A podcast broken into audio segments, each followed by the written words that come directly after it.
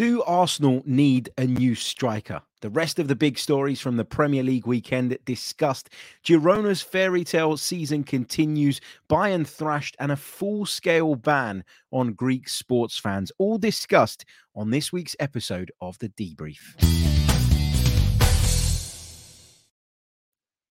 Hey, everybody, how's it going? Hope you're all good. Hope you're all well. Welcome back to the debrief here on the Chronicles of a Gooner podcast with me, Harry Symeou. And on this episode, we've got a load to get into. We're going to be discussing whether or not Arsenal need a new striker. Gabriel Jesus' performance and Arsenal's performance in general, I think, at the weekend has sparked that discussion again into life. We'll talk about that. We'll also wrap up the big stories from another brilliant weekend of Premier League action, certainly in terms of entertainment. We'll discuss a fairy tale story in Spain that doesn't seem to be going anywhere. Girona top La Liga. Uh, we'll be talking about Bayern's thrashing at the hands of Eintracht Frankfurt.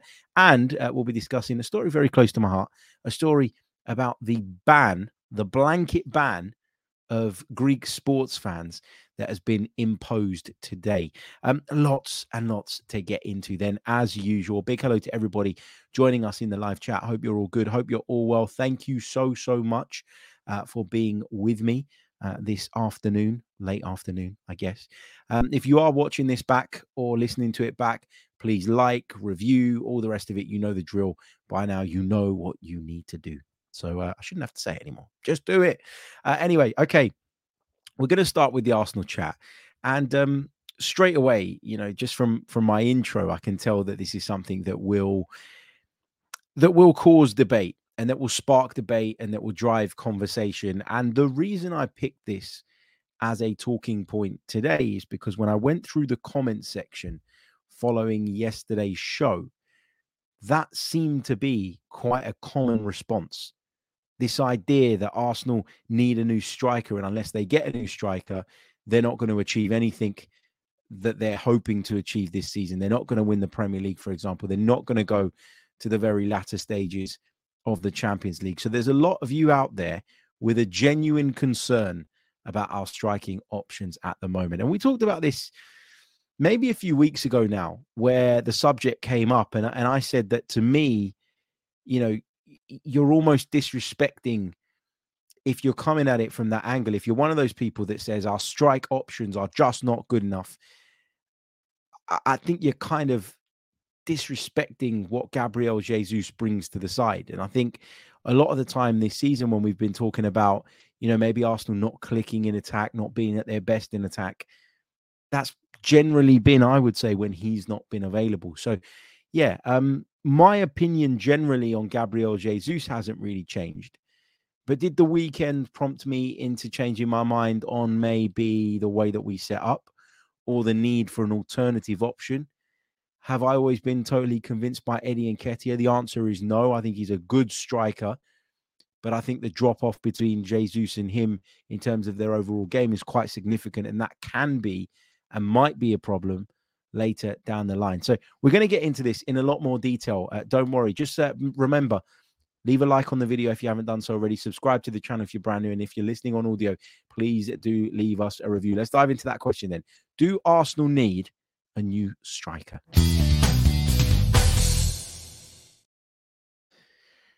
On the face of it, on the surface of it, I'd say no because I, I sit there and I try and I try and I try and I try to think of who would be an option to come in and give us more than Gabriel Jesus does currently that is affordable, that is attainable. And when I think about that, I struggle to come up with options. I really do. Now, obviously, you know, there are players out there. There's your Victor Osimhen's, there's your uh, Dusan Vlahovic's, people that I'm big on, that I like a lot. But are they options that Arsenal would be able to get a hold of in January and if they're not, which they're probably not, then you should probably park this conversation and leave it for the summer because there's nothing we can really do about it now. Are there cheaper alternatives? Are there options out there that Arsenal could go and get, for example, in January that might not be world beaters, that might be sort of stopgap signings, that might be players that, you know, we're going to be unsure about maybe 12, 18 months down the line, but that could make the difference in the interim I don't really know. And I know I'm not giving you many answers here. I know it's more like I don't know who can it be. I'm thinking I'm struggling. And maybe that's a piece of content that we can do down the line. But at this moment in time, if you say to me, we're going to go and get a striker, there is a part of me that thinks that bringing in that type of stopgap player is not really the way Arsenal do business anymore, unless it's incredibly low risk. So you think about, for example, the signing of Jorginho. That was incredibly low risk from Arsenal's point of view. Cost them around about 10 million pounds. The salary was manageable. And Jorginho is such an experienced player and has got such a track record and, and has been in the Premier League for a long time. Everybody knew exactly what we were getting. Mikel Arteta and Edu, when that deal was sanctioned, knew exactly what and who they were bringing in.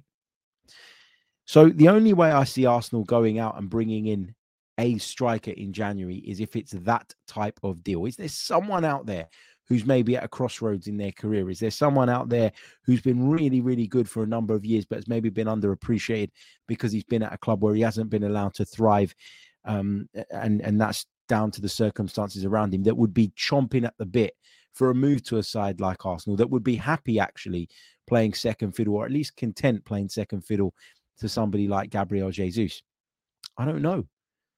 And and this is where you know the recruitment team will obviously earn their money, uh, of course, because it'll be on them to go out and find this type of player. But I just think this whole discussion, this whole conversation, is incredibly disrespectful to Gabriel Jesus in the sense of, I think that he does so much for this team that just uh, you know I can't understand why, but it seems to go under the radar and is super underappreciated by such a large proportion of our fan base. Said it to you guys weeks ago.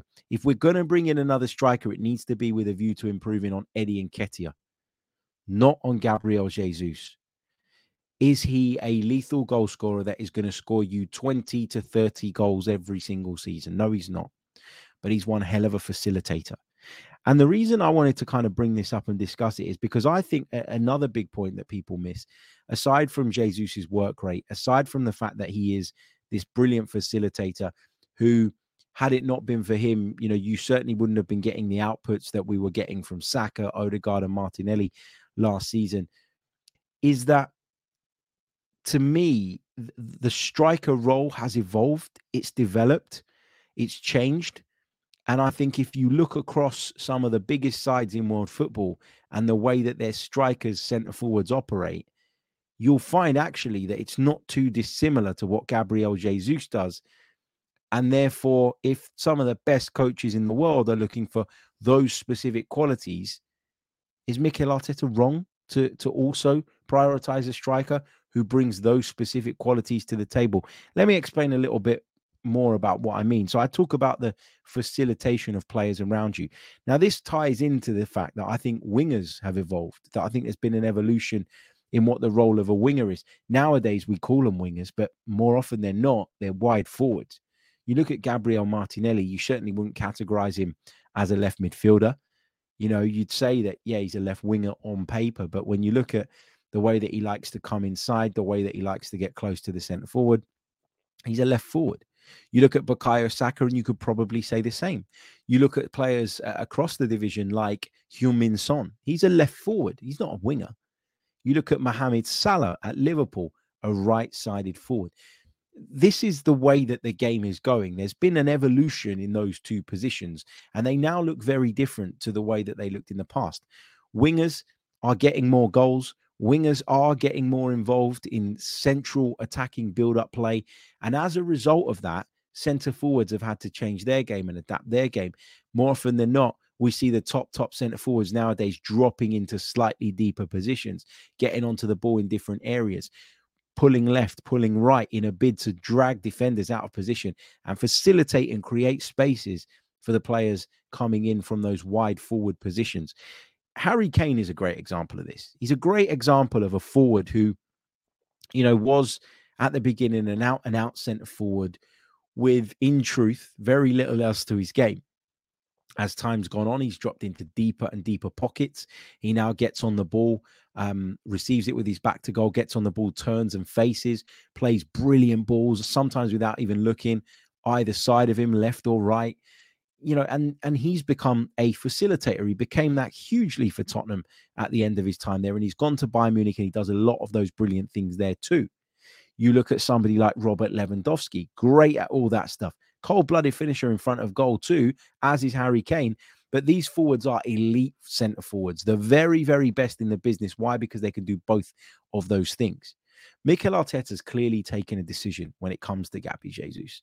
He's clearly decided that actually as important as it is to have a striker that can score me X amount of goals, in Jesus, I've got someone who is much stronger in the facilitation aspect of the game than he is in the finishing side of the game.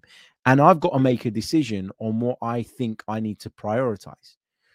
As I said before, if Jesus does not play the role that Jesus plays, if Jesus does not play the way that we want him to, then then Jesus does not uh, sorry, Saka does not get the opportunities that he gets.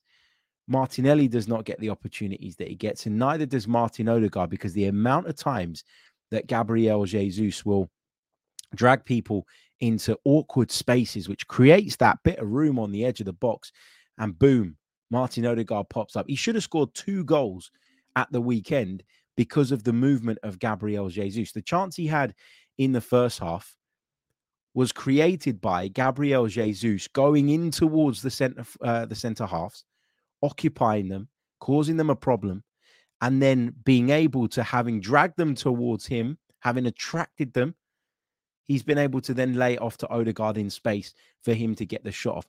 That does not happen with the centre forward whose mind is only on putting the ball in the back of the net. You look at Manchester City, they're a good example. They've got the best out and out striker probably in world football at the moment in um, Erling Haaland.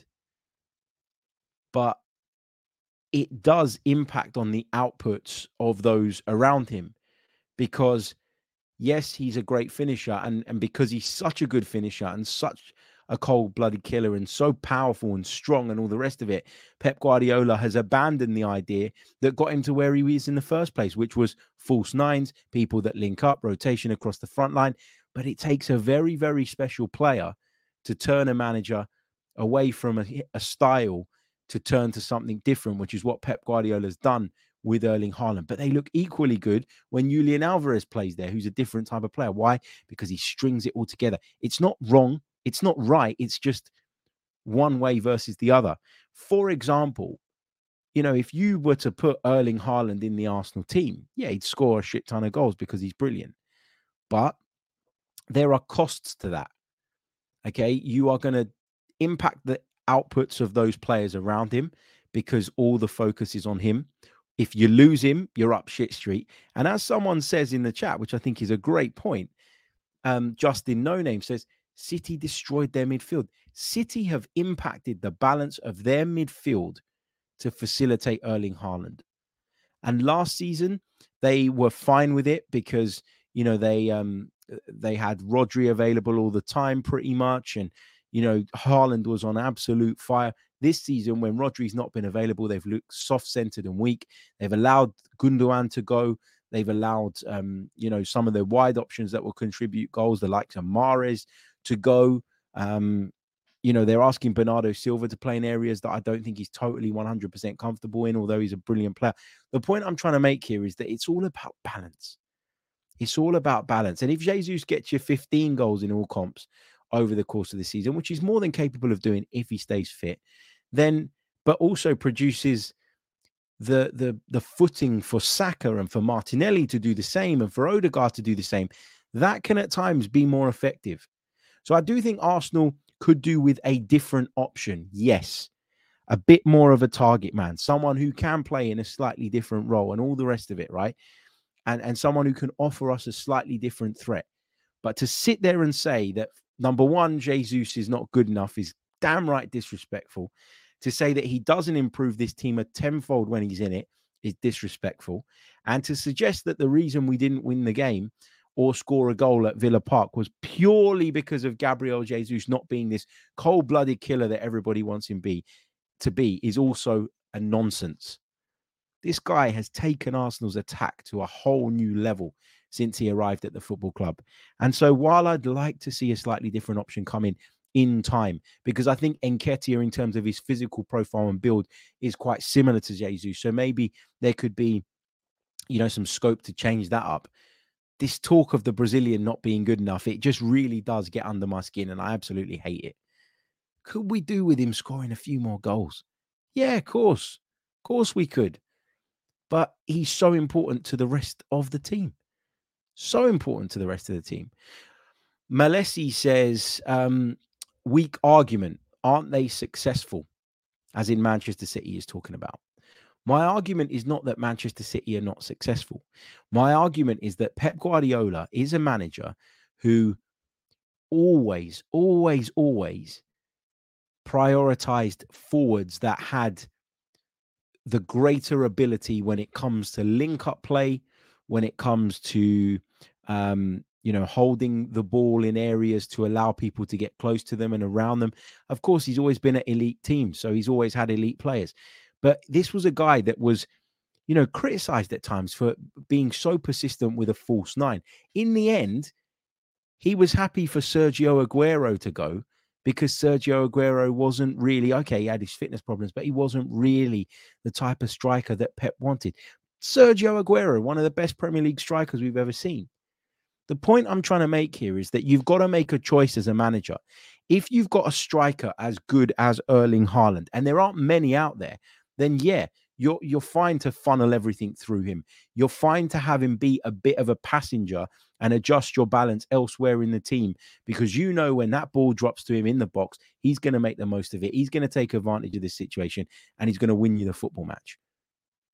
But when you don't have that level of striker, it's a perfectly reasonable argument to say that actually having someone who's half facilitator, half goal scorer is more beneficial to my team because I've got goals in other areas. I've got wingers, wide forwards that can contribute those goals. I've got midfielders in Havertz and Odegaard now who have a license to get forward. And and and that is a perfectly reasonable thing to think as a manager and to argue. And over the course of the last 18 months since gabriel jesus came to arsenal mikel arteta has been proven right in this because arsenal's attack on the whole is a lot more potent and it's been far far improved as has the balance of the team because we've got somebody who can help us defend from the front which means we're under pressure less which means we keep more clean sheets and all the rest of it. John hits the nail on the head Jesus is an absolute baller, period. Completely agree. Completely agree. So I know I've gone around the houses for a little while. Do Arsenal need a new striker?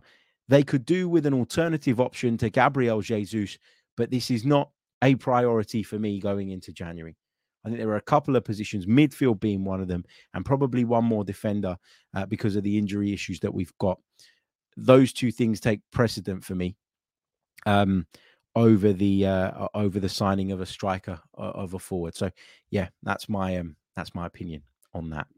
Anyway, uh, let's move on. We're going to talk uh, about some of the standout Premier League results this weekend. Um, when we come back from that, uh, then we're going to do a bit of a European roundup. So there's some big stories from the continent as well. Don't go anywhere.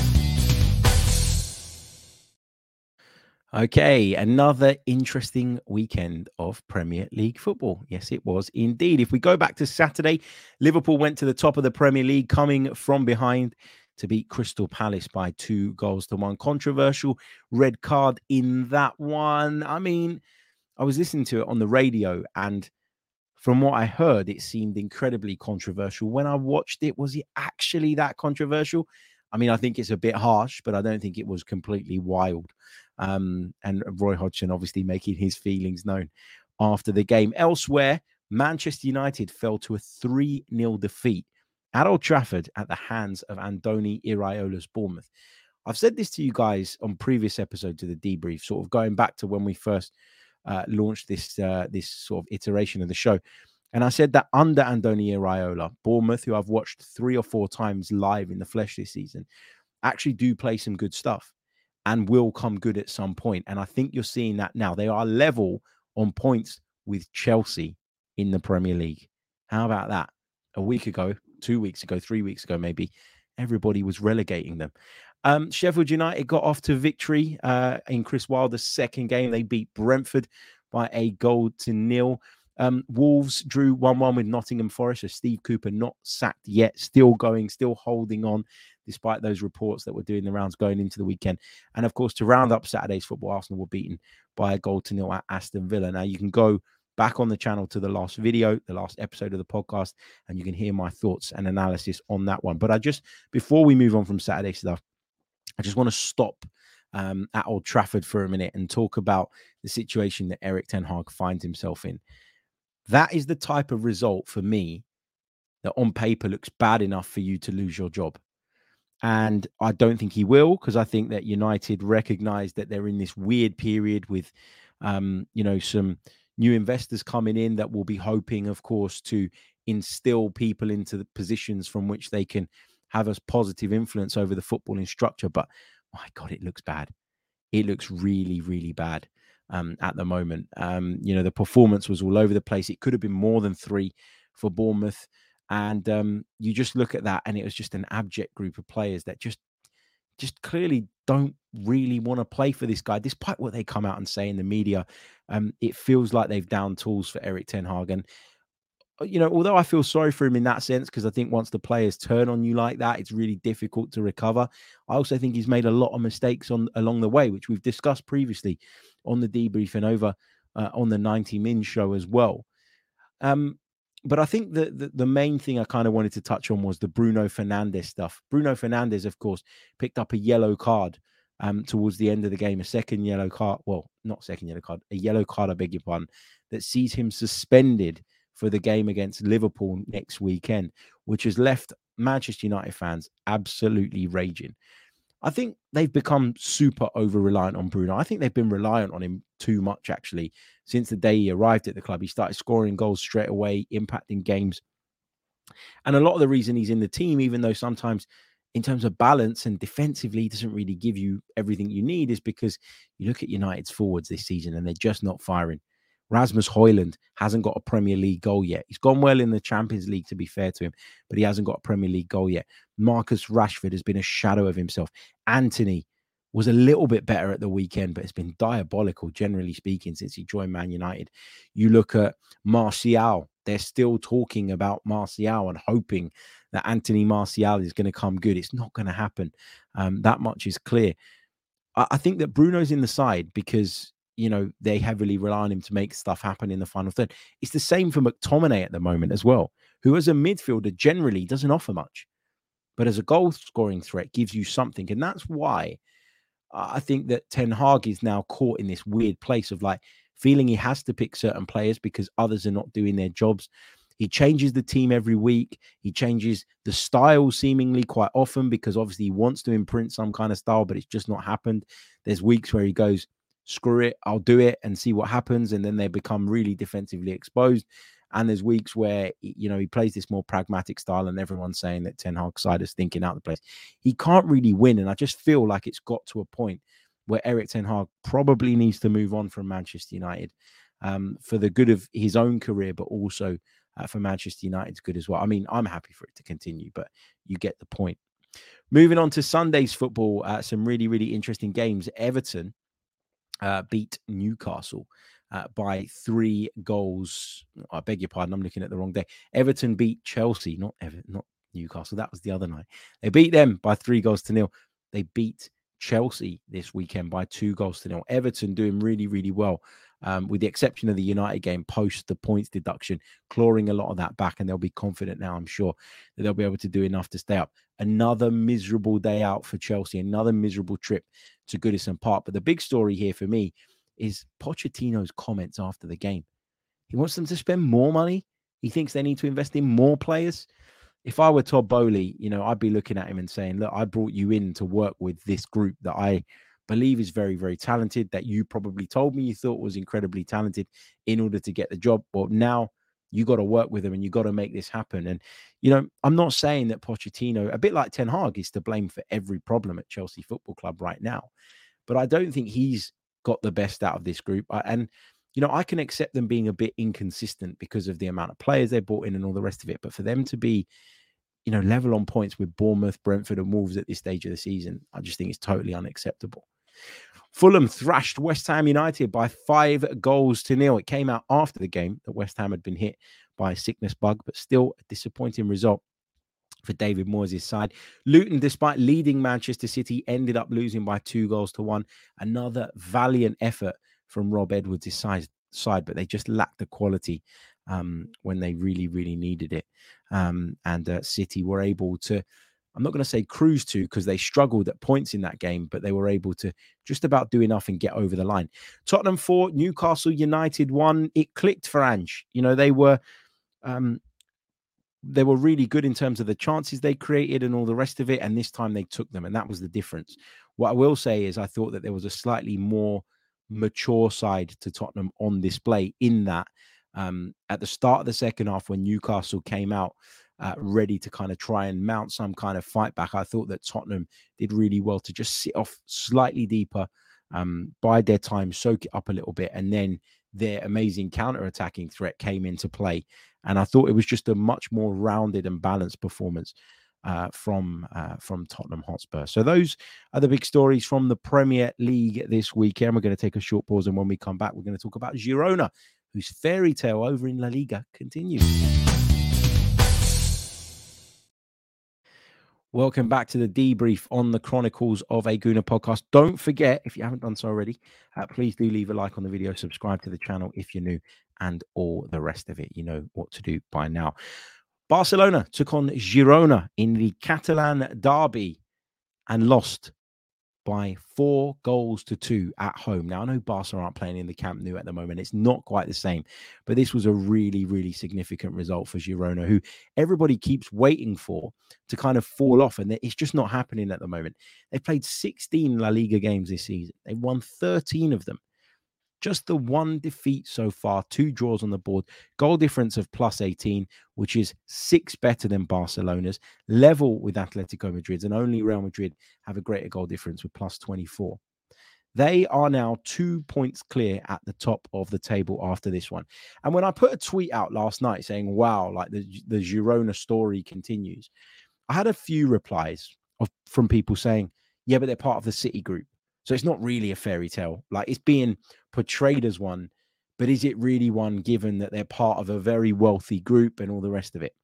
And I get what you're saying, right? I, and, and, you know, I, I totally take that on board. But this is still an amazing story. This is still a wonderful story. A club that have come out of nowhere essentially and are challenging for the La Liga table. It's it's something worth shouting about. And after I read a lot of those comments about the City group and stuff, I thought, have they bought their way to this position? Have they gone nuts last summer in the window in terms of, you know, by La Liga standards and I've completely missed it? So I went and had a look at some of the signings that they made over the summer. And the biggest signing that they made was a player, a centre forward called Artem Dovbyk from Dnipro in Ukraine. 7.7 million euros. That's not a big fee at all by today's standards. He has got eight goals and five assists in 15 La Liga appearances this season. So, yeah, they might be part of the City group and they might be getting a bit of a hand in terms of operations, how they do things. They might be pulling on the expertise that the City group has within its ranks. I get all of that.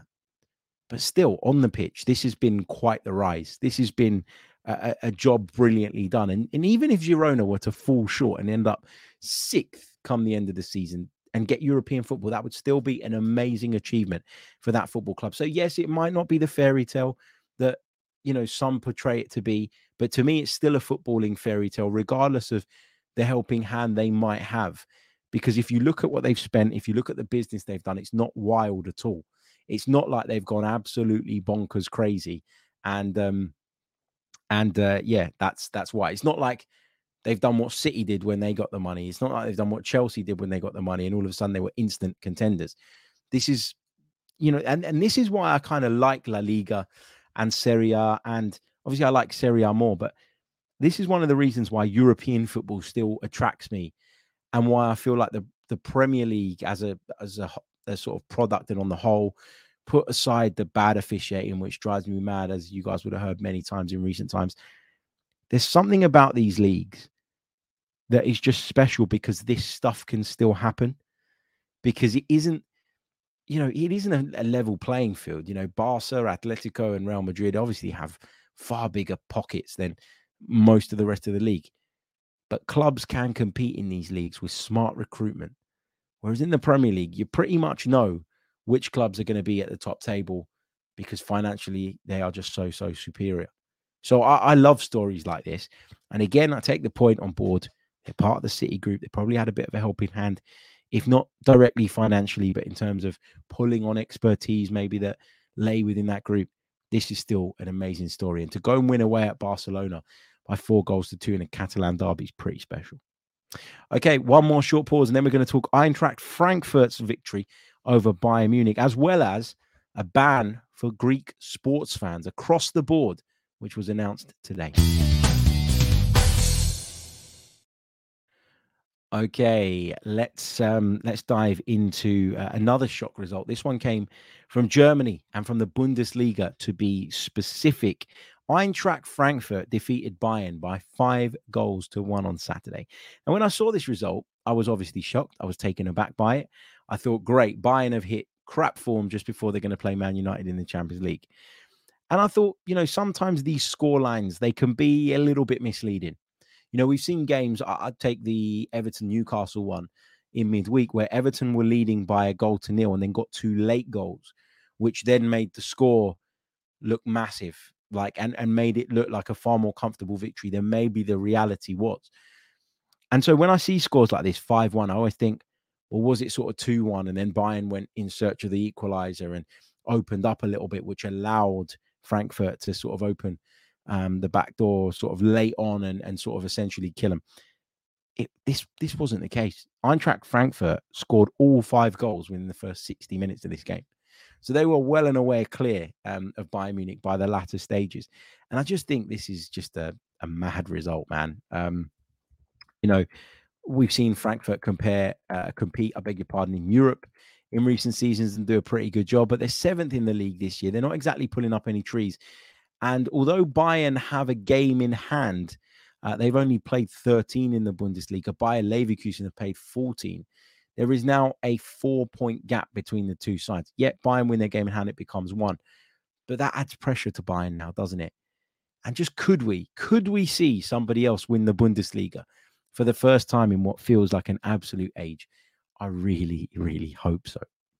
Elsewhere, uh, all Super League games, that's across multiple sports football, basketball, volleyball, all the rest of it, um, will now be played without fans until February.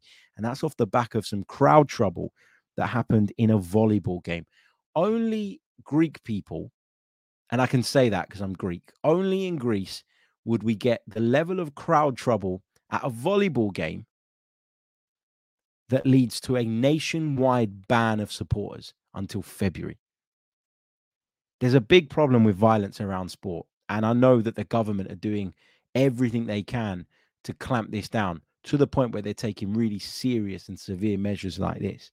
But the feeling in Greece, from what I've been reading today, is that actually this was a problem created by the Olympiakos volleyball supporters. Now, it is very different in Greece. So if you like Olympiakos as a sports club will have a football team, they've got a basketball team, they've got a volleyball team. They take all of those things really seriously. And that's the same with all the other big clubs, right? But the general consensus appears to be that it was the Olympiakos fans during that game with Panathinaikos volleyball game, that is, over the weekend, that were the instigators here. And so a lot of other fans, um, supporters of other clubs, they think that this is harsh and unfair. And they believe that the Olympiakos fans should be banned. They should be forced to play uh, sports behind closed doors. And that this is not a reflection of, of sort of the wider populace that want to go along and enjoy sport. I just think this is so damaging for Greek sport, for Greek football in particular, which is the one I care about most. I just think like every time you think that it might be slightly on the up, like we've seen Olympiakos get some decent results at home. You see AEK Athens giving it a good go in Brighton and Ajax's group with Marseille in there as well. And you think, yes, you know, it's getting good. It's it's back on the rise. Crap like this happens, and it just it just kills it, man. And I'm I was really disappointed to read that earlier today, but was I surprised? Of course not. Of course not. Right, uh, guys, I'm going to leave it there. Thank you so much for tuning into this week's episode of the debrief. We'll be back tomorrow with some more Arsenal related content. We'll preview the PSV game in the morning and round up all the rest of the news. We'll obviously bring you some content around the game as well. And of course, we'll react to the game um, and round up the latest news on Wednesday. We might, you know what, we'll react to the PSV game straight after the game because it's an early kickoff.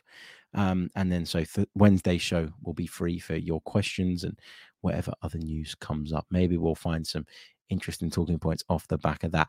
Uh, just a couple of quick updates, by the way, um, on Arsenal training today. Martinelli and Saka both missed out. Neither were, uh, were involved in training today. Martinelli's got a foot problem. Uh, sorry, Saka's got a foot problem, um, but is still expected to travel to Eindhoven. Martinelli was ill uh, and was not involved. Positive news, though, Emil Smith Rowe took uh, part in training, which is good. Uh, we could do with him back, couldn't we? Particularly with Fabio Vieira out for a period of time now as well. Right, I'll leave it there. Until next time, take care of yourselves. Have a great day. You've been listening to the debrief on the Chronicles of a Gooner Pod.